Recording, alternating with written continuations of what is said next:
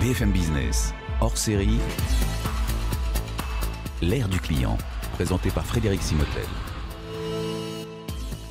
Bienvenue dans ce hors-série L'ère du client euh, avec sur BFM Business. On va parler aujourd'hui des processus de vente sans couture. Oui, c'est un, un sujet hein, fort aujourd'hui. On veut que tout soit plus instantané, que le client ait la meilleure information, qu'il soit livré vite. Eh bien, on va en parler avec euh, nos invités. Je vous les présente tout de suite. Véronique Marimont, qui est Employee Success Business Partner. C'est en charge du succès des, employés. C'est une sorte de DRH, hein. c'est comme ça qu'on peut vous présenter, Véronique On peut dire ça comme ça. Bonjour Frédéric. Bonjour, bienvenue et merci d'être avec nous. Yann Regina, qui est directeur des programmes NG Home Service. Bonjour. Bonjour Frédéric. Yann et Eric Dadian, président de l'AFRC. Bonjour Eric. Bonjour Frédéric. L'association française de la relation client. Donc beaucoup de choses à, raconter. Je vais démarrer avec vous, euh, Yann. On parle de ces processus de vente sans couture.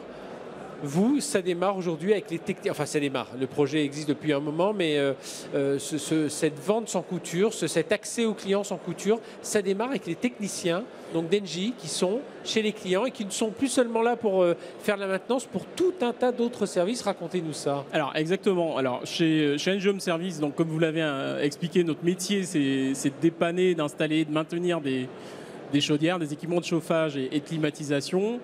Et euh, finalement, la, seule personne que souvent euh, que nos clients voient dans, leur expérience avec nous, c'est le technicien. Et c'est aussi le technicien qui est le vendeur chez nous, hein, de façon un peu, un peu paradoxale. Euh, votre chaudière est en panne, c'est c'est le technicien qui va être prescripteur et qui va vous conseiller, qui va vous faire un devis pour, pour remplacer cette chaudière. et effectivement, on a, alors, le projet euh, de transformation digitale a maintenant euh, quelques années, mais là, on est passé à un cap euh, supplémentaire en outillant et, en dotant nos, techniciens d'une solution, d'une plateforme leur permettant de, en situation chez le client de réaliser des devis plus fiables, plus adaptés, mieux ciblés et, et de façon plus facile. Donc ça veut dire davantage de chiffre d'affaires, ça veut dire aussi parce que ça, c'est important dans, ce domaine. C'est un peu connexe à ce processus de vente sans couture, mais une augmentation de la confiance euh, dans la marque. C'est-à-dire quelqu'un qui, voit un technicien qui euh, euh, peut en faire plus, ça, ça remet un peu plus de confiance on, l'espère. La, confiance est, je crois, déjà assez bonne. Et d'ailleurs, nos scores de, NPS sont, plutôt bons hein, pour, pour le secteur.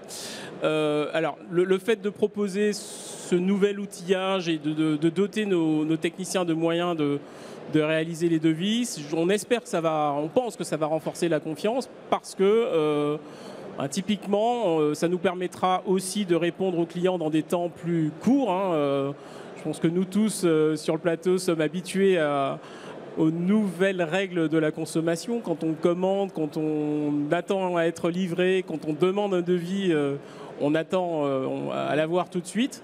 Et c'est ce qui va être rendu possible avec euh, la solution euh, que Salesforce nous a, nous a proposée. Donc là, on est, on est dans le technicien ambassadeur de la marque. Aujourd'hui, vous avez... vous mesurez cette, voilà, si, ça fonctionne bien, si auprès des clients, voilà l'impact auprès des clients? Alors, on, vient juste de, démarrer hein, la, plateforme qu'on a déployée pour les techniciens, nos 3000 techniciens. Elle est juste, tout juste déployée. Le, projet est assez récent.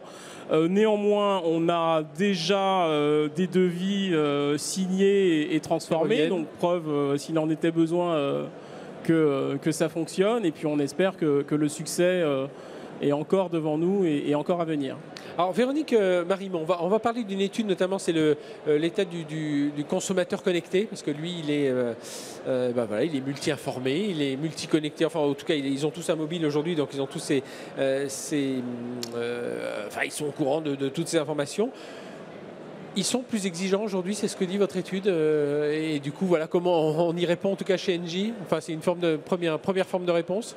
Exactement. Cette étude, ce dont elle parle, ce sont vraiment les attentes des consommateurs en termes d'engagement. Mmh. La première chose que cette étude nous apprend, c'est que les clients attendent un changement justement dans la façon dont les entreprises engagent avec elles.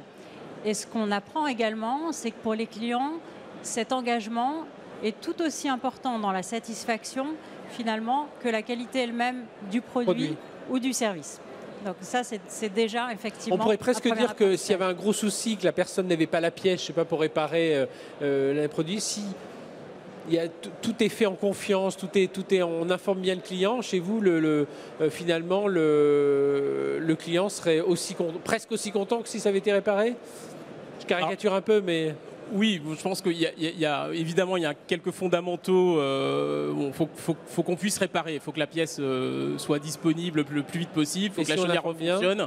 Euh, néanmoins, il est vrai que ce qui compte aujourd'hui pour nos clients, c'est avant tout une, une expérience client agréable, sans couture. Où, en tant que, que, professionnel, alors évidemment, on, on, répond sur nos domaines d'expertise, mais on répond aussi avec un, un souci du client, mm -hmm. un souci de, de ses attentes. Euh, j'ai presque envie de dire au même titre que, que la technicité et l'excellence opérationnelle. Voilà, bah, le, ce le chiffre de l'étude, ouais. c'est 84% des clients pensent que c'est aussi important, que ouais. l'expérience cliente est aussi importante que la qualité des produits et des services. Et ça aujourd'hui, alors Eric, on est en, plein dans les tendances du moment. Hein, oui, alors vos chiffres et cette étude nous renforce un petit peu dans ce qu'on pense. C'est-à-dire qu'on voit à la FRC que les entreprises qui investissent dans l'expérience client sont les entreprises qui de toute façon augmentent leur chiffre d'affaires, font de la croissance et créent de l'emploi. Nous sommes partis avec une délégation au CES de Las Vegas et également à la NRF de New York, donc c'est deux shows qui sont euh, fondamentaux.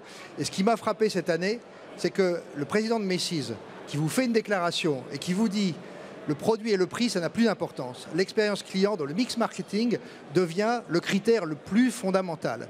L'expérience client, il a défini comme un voyage, comme un parcours, et ce n'est pas une finalité, ce n'est pas une destination. Donc le produit et le prix, c'est terminé. Ce qui prouve bien que toutes les entreprises se tournent client et aussi les collaborateurs. Ce que j'aime bien dans ce que vous dites, c'est que les, les tendances qu'on remarque, c'est que tendance numéro une, le client cherche du sens dans son acte d'achat. Il est en train de vouloir respecter la planète. Il veut évidemment, mmh. avec sa communauté, avec sa tribu, partager sur ce qui se voit. Et lorsqu'il s'informe, lorsqu'il achète, lorsqu'il utilise, il va le faire d'une façon complètement respectueuse, surtout les jeunes générations de la planète, du manger local, de, de, de l'animal respecté, etc. Donc on est dans le respect, on est dans la confiance. Deuxième chose que vous disiez, c'est qu'il y a une symétrie très claire c'est que les collaborateurs veulent aussi du sens au travail, de la liberté, de l'autonomie, ils veulent des horaires souples, et c'est eux qui engagent euh, la responsabilité de l'entreprise vis-à-vis du client. Donc si un collaborateur s'engage aussi avec une certaine liberté dans son travail, il sera meilleur pour servir le client. Et la troisième tendance euh, qu'on observe, c'est que les, les marques ont compris avec ce que vous appelez le figital, avec les technologies, les process et surtout les hommes, qu'il y a plus aucune couture entre le retail, Internet, l'ensemble des canaux qui sont à notre disposition. Et ça, on l'a vu au, à, à, à, New York, on va dans des solutions expérientielles. Je ne sais pas comment on peut le définir. Quand vous achetez chez Casper des lits, vous allez apprendre à dormir. On ne va pas vous vendre forcément un produit. Quand vous allez chez Nike, on va vous faire courir. Quand vous allez chez Occitane, on va vous mettre dans un champ de lavande avec énormément de, de, de, de senteurs et de crèmes. Évidemment que la, la, finalité, c'est de vous vendre quelque ouais. chose. Mais on passe d'abord par une expérience mémorable. C'est ça que le client va, va retenir c'est l'expérience mémorable. Et, et, ça veut dire que via les réseaux sociaux, on va même pouvoir partager et, et jouer le rôle en étant client, être ambassadeur de la marque. Et, voilà, il ce ce y, y, a une marque que, vous connaissez tous qui s'appelle Coca-Cola qui dit le client est devenu un média. Mm -hmm. Avec les réseaux sociaux, c'est un média. C'est-à-dire qu'il a une telle influence, il est ambassadeur de la marque s'il a envie ou il est détracteur. Il va le partager. Autrefois, vous le partagez avec vos amis. Aujourd'hui, il le partage avec des milliers de personnes qui le suivent sur Twitter ou sur les réseaux sociaux. Donc attention, le client a, on a inversé le sens de la relation client à partir de 2007 quand on a eu notre smartphone. Attention, le client aujourd'hui, c'est devenu un média. C'est très puissant de dire ça. Euh, je, euh, juste un mot sur euh, la partie autonomie que l'on laisse aux collaborateurs. Ça veut dire qu'en termes de management, il faut remonter d'un niveau. Il faut que ces managers aussi se transforment. Je poserai la question. Il faut à, changer à les compétences des gens, donc il faut les, les, les, former. Et on va avoir ce travail à faire avec l'arrivée de l'intelligence augmentée. Moi, j'aime pas trop parler d'intelligence artificielle, mais on va augmenter les capacités des salariés. De, de l'anglais, mais c'est vrai que c'est plutôt parce qu'on leur donne. Augmentée. On a vu des téléconseillers qui étaient capables sur un écran, et je pense qu'avec Einstein, vous le faites très bien chez Salesforce, ils sont capables de piloter une conversation. La conversation commence avec avec un bot et ensuite c'est l'humain qui prend le relais. Donc il va falloir former pour les monter en expertise tous les salariés. Il va falloir changer les modes d'organisation, les managers. La FRC aime bien euh, dire qu'elle elle accompagne ces transformations des organisations. Mais oui, il va falloir tout changer dans les 10 ans qui viennent. Ça va prendre du temps, mais il va falloir adapter les entreprises. Yann Regina, ça a changé chez vous. Ça veut dire que d'un côté, les managers sont prêts à donner un peu plus d'autonomie, de responsabilité à leurs collaborateurs. Ça veut dire aussi que les techniciens, ils ont accepté aussi de dire, euh, ben oui, on va faire des devis, on va, euh, enfin, on va, on va aussi transformer notre métier. Alors, grâce à des outils digitaux, il y a des choses qui vont faire plus facilement. Parce que, encore une fois, on le dit, ça vient plus pour accompagner que pour remplacer. Mais comment ça se passe? ouais, bah Effectivement, moi je rebondis sur ce que, ce que vous disiez. Je crois qu'on a porté beaucoup d'attention aux clients ces dernières années. Alors on continue et ça va continuer. Et de façon symétrique, il faut porter la même attention aux collaborateurs. Parce que, alors dans notre cas particulier, dans notre cas précis, le premier ambassadeur de la marque et de l'entreprise, c'est le technicien qui se rend chez le client. Donc ça veut dire aussi que dans le programme de, transformation, c'est pas qu'une de transformation digitale, pardon, c'est pas qu'une problématique de, plateforme et, de technologie. Il y, a, un sujet humain derrière de, conduite du changement, d'accompagnement, hein, de, de, faire euh, basculer euh, toute cette population euh, initialement d'un souci peut-être plutôt technique à un souci vraiment centré sur le client. Donc ça, ça fait effectivement partie des enjeux de, ces grands projets de, transformation. Je pense que c'est ce, qui est intéressant dans cet exemple, c'est que en fait, l'ensemble de l'entreprise doit être tourné au service du client. Dans votre cas, c'est les techniciens, mais ça peut être les comptables, ça peut être la DRH, ça peut être tous les services qui sont en contact à un moment avec un client. Donc il faut les former eux aussi à cette relation client augmentée, comme on l'appelle, avec des technologies, avec des process. Et les managers vont devoir suivre, peut-être avec des solutions de coworking, avec des souplesses sur les horaires, avec des solutions aussi, moi je pense, hein, de récompense, peut-être de motivation avec des, indicateurs qui viennent de la relation client. On pense au Customer Effort Score, on pense au NPS, Net Promoter Score, mhm. qui sont des éléments qui vont changer les rémunérations aussi des salariés. Donc on va transformer la valorisation des entreprises et la valorisation des salaires par le client, par, la satisfaction client. Et tout à l'heure, euh, Eric euh, prononçait un mot euh, assez intéressant, ce mot d'éthique, ce mot de, autour des valeurs. Et ça, c'est un, des enseignements hein, de l'étude que vous avez menée sur, autour de, ce, client, ce consommateur connecté. C'est vrai, et en fait, c'est un nouvel enseignement qui apparaît cette année, cette notion d'éthique que les, que les consommateurs attendent de la part des marques en fait, les valeurs incarnées par les entreprises ont une importance euh, considérable dans les décisions d'achat des consommateurs. Et c'est de plus en plus vrai. Euh, et donc les consommateurs vont choisir d'aller vers des entreprises qui vont démontrer, qui vont agir pour leur communauté, qui vont s'engager auprès du monde qui les entoure et qui vont faire preuve de générosité, qui vont euh, s'engager sur des actions de protection de la planète. Et c'est de plus en plus important dans leurs décisions effectivement d'achat. Il y a un score qui existe là-dessus. Ça, c'est pas, on répond pas juste au sondage pour se donner bonne conscience. On le, fait vraiment, Eric Dadian? Oui, on le fait vraiment, et surtout qu'aujourd'hui il y a un score qui vient de sortir qui s'appelle Moral Score. Je ne sais pas si vous le connaissez, qui est un score d'éthique. En fait, c'est les consommateurs par rapport à leurs propres valeurs d'éthique qui vont juger une marque. Et là, c'est très important parce que comme ils peuvent parler à leur communauté, ils vont dire bah, allez chez McDo plutôt que chez Burger King ou inversement, peu importe, parce que cette boîte, cette entreprise respecte un certain nombre de valeurs que j'ai au fond de moi-même. Donc ça va transformer complètement l'acte d'achat et la façon de consommer. Et également, on va tenir compte euh, des respects des salariés. On va, on va dans un monde de respect, d'éthique, euh, de respect de la planète avant tout. De, et, et du coup de cohérence. Il est extrêmement important effectivement que l'entreprise soit cohérente sur la façon dont elle incarne l'ensemble de ses valeurs. Yann Regina, évidemment, on, voit Isabelle Cocher communique suffisamment euh, dessus, donc la, directrice générale d'Engie, sur euh, ces valeurs de l'entreprise, sur les engagements, sur, sur euh, l'éthique. Mais ça réussit à irriguer jusqu'aux jusqu'au techniciens, jusqu'à toute l'entreprise aujourd'hui, ces valeurs? Alors effectivement, quand, Isabelle Cocher dit qu'une entreprise, les grands groupes ne pourront plus être jugés uniquement à, l'aune de leurs résultats financiers, mais qu'il y a autre chose, il y a une responsabilité sociétale, environnementale et vis-à-vis de l'écologie, ça, distille aussi chez nous. Hein, euh, je, vais peut-être vous citer deux, exemples. Quand euh, il y a maintenant euh, quelques années, nous proposons une solution pour, alors plutôt que de débourser une somme alors, qui peut paraître considérable pour remplacer une chaudière euh, très peu performante et, défectueuse, quand on propose une solution qui consiste à, avec une mensualité fixe, euh, de pouvoir acquérir sa chaudière, son contrat d'entretien, euh, voilà, ça, ça aussi c'est une réponse et c'est aussi une solution à des enjeux environnementaux, des enjeux écologiques. Il, y a un exemple qui est encore plus récent. En début d'année, notre CEO a annoncé qu'on lançait euh, la chaudière à, à 1 euro. Euh, donc c'est un moyen pour euh, des populations en situation euh, de précarité ou de grande précarité, euh, qui souvent sont d'ailleurs dans des situations de, précarité énergétique, hein, d'avoir accès à un équipement de chauffage, euh, alors qui n'est pas un équipement de chauffage bas de gamme, hein, on parle de, de chaudières à très haute performance euh, énergétique.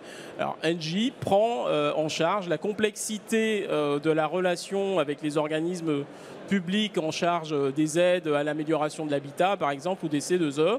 On prend aussi en charge un aspect euh, de trésorerie hein, pour qu'au final, ces populations puissent euh, changer leurs équipements de chauffage avec un reste à charge qui est minime euh, et qui peut même dans certains cas être effectivement de, de 1 euro. Eric Dadian, on voit, dans tout ce que l'on dit là, c'est redonner du sens, redonner par rapport aux collaborateurs, aux clients. On y est vraiment quand on a vu ce qui s'est passé cet hiver avec euh, le phénomène euh, donc, euh, social des, des- des gilets jaunes qui se plaignaient contre tout. Alors c'est vrai que l'entreprise était assez épargnée finalement. Oui, enfin, les gilets jaunes, c'était, c'est peut-être un choc de civilisation, c'est peut-être un, un problème Oui, qui est lié aussi. On, on est en train de, de- de voir arriver des solutions d'intelligence artificielle. On pense que les robots vont tout supprimer. Moi, je partage ce que dit Luc Julia dans son livre. euh, L'intelligence artificielle n'existe pas. de et Voilà, euh, voilà. Le, le fondateur de Siri, celui Oui. qui a créé Siri, il dit que de toute façon, ce ne sont que des algorithmes qui utilisent des données.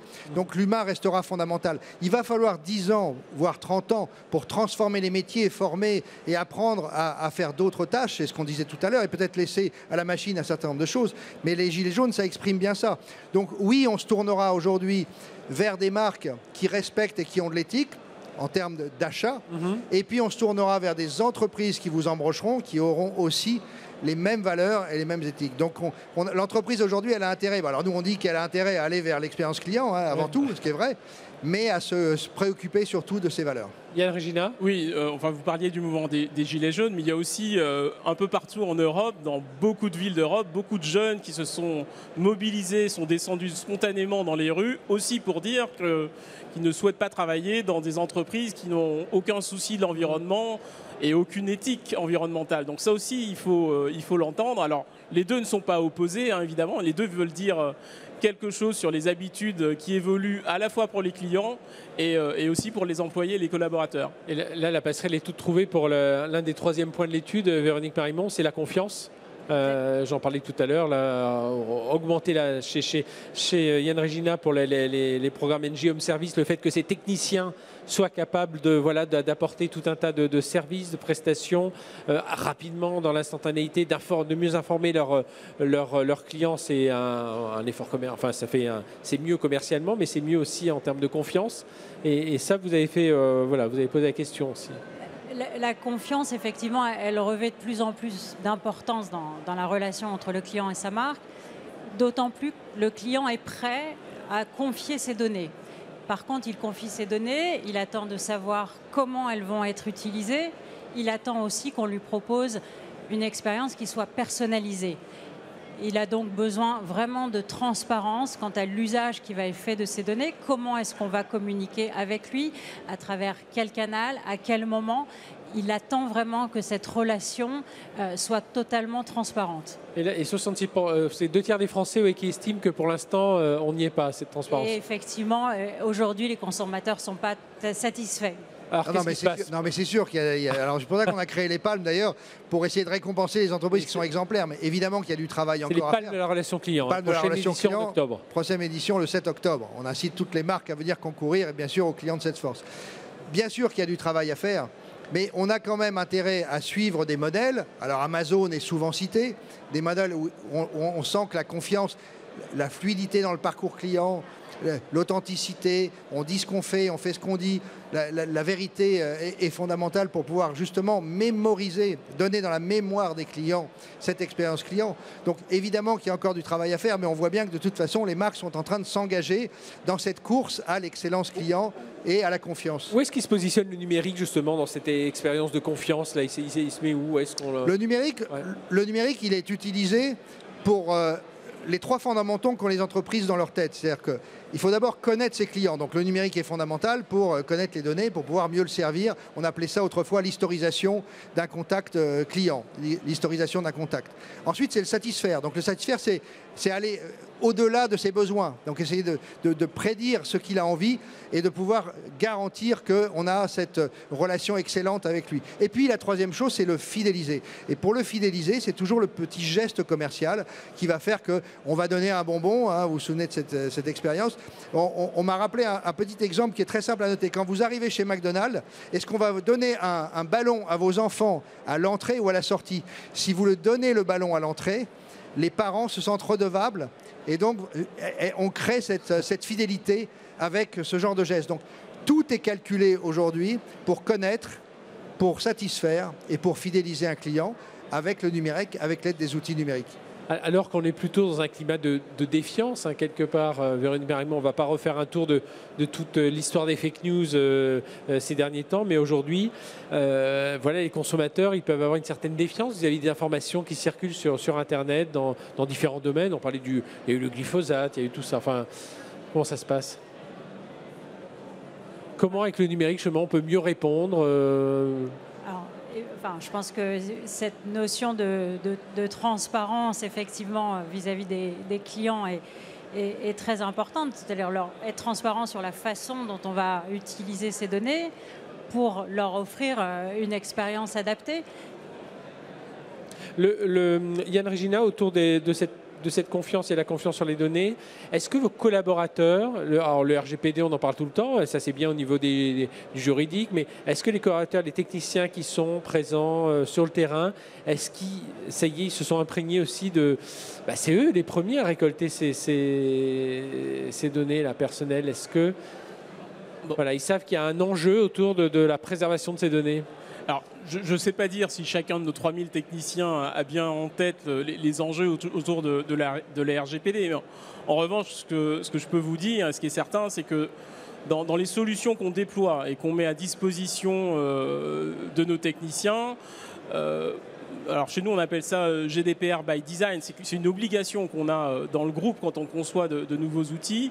C'est bien de prévoir tous ces mécanismes de consentement explicite et éclairé enfin de recueil des consentements, pardon. Euh, et, ça, c'est une phase qui est euh, incontournable de, nos parcours. C'est aussi un moyen de rassurer le, client. Hein. on l'informe sur euh, bah, le fait qu'on va recueillir son consentement et, la finalité du recueil de ce consentement. Est-ce que c'est pour, vous pousser des, offres euh, supplémentaires ou de l'information commerciale Ça, c'est extrêmement important. Ça, c'est la difficulté, Eric euh, notre thème, un, de nos thèmes du départ, c'est les processus de vente sans couture. Ça veut dire bien connaître le client, ça veut dire avoir des datas. Et puis en même temps, euh, bah, le RGPD nous dit attention, on ne peut pas en faire n'importe quoi de ces datas. Je pense que c'est ce, que vous disiez tout à l'heure, c'est qu'il faut une transparence totale tout le long, tout le long du parcours et tout au long de la vie, de la relation entre une marque et un consommateur qui peut garder, qui peut rester pendant plusieurs années.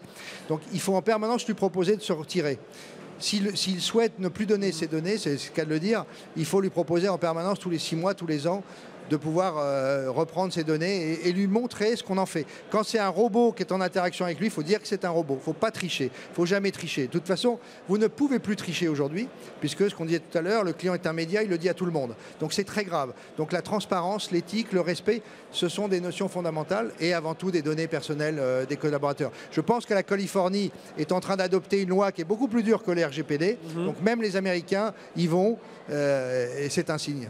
Eh bien, merci à, tous les trois. Eric Dadian, président de l'AFRC, Yann Regina, directeur des programmes chez NG Home Service, et Véronique Marimond de euh, Salesforce, euh, en, charge du succès des, des, employés. Donc, euh, voilà, c'est cette fonction de DRH, on va dire, en quelque sorte, chez, chez Salesforce. Merci d'avoir été avec nous pour ce hors-série. À très bientôt pour un nouveau hors-série sur BFM Business. BFM Business, hors-série l'ère du client.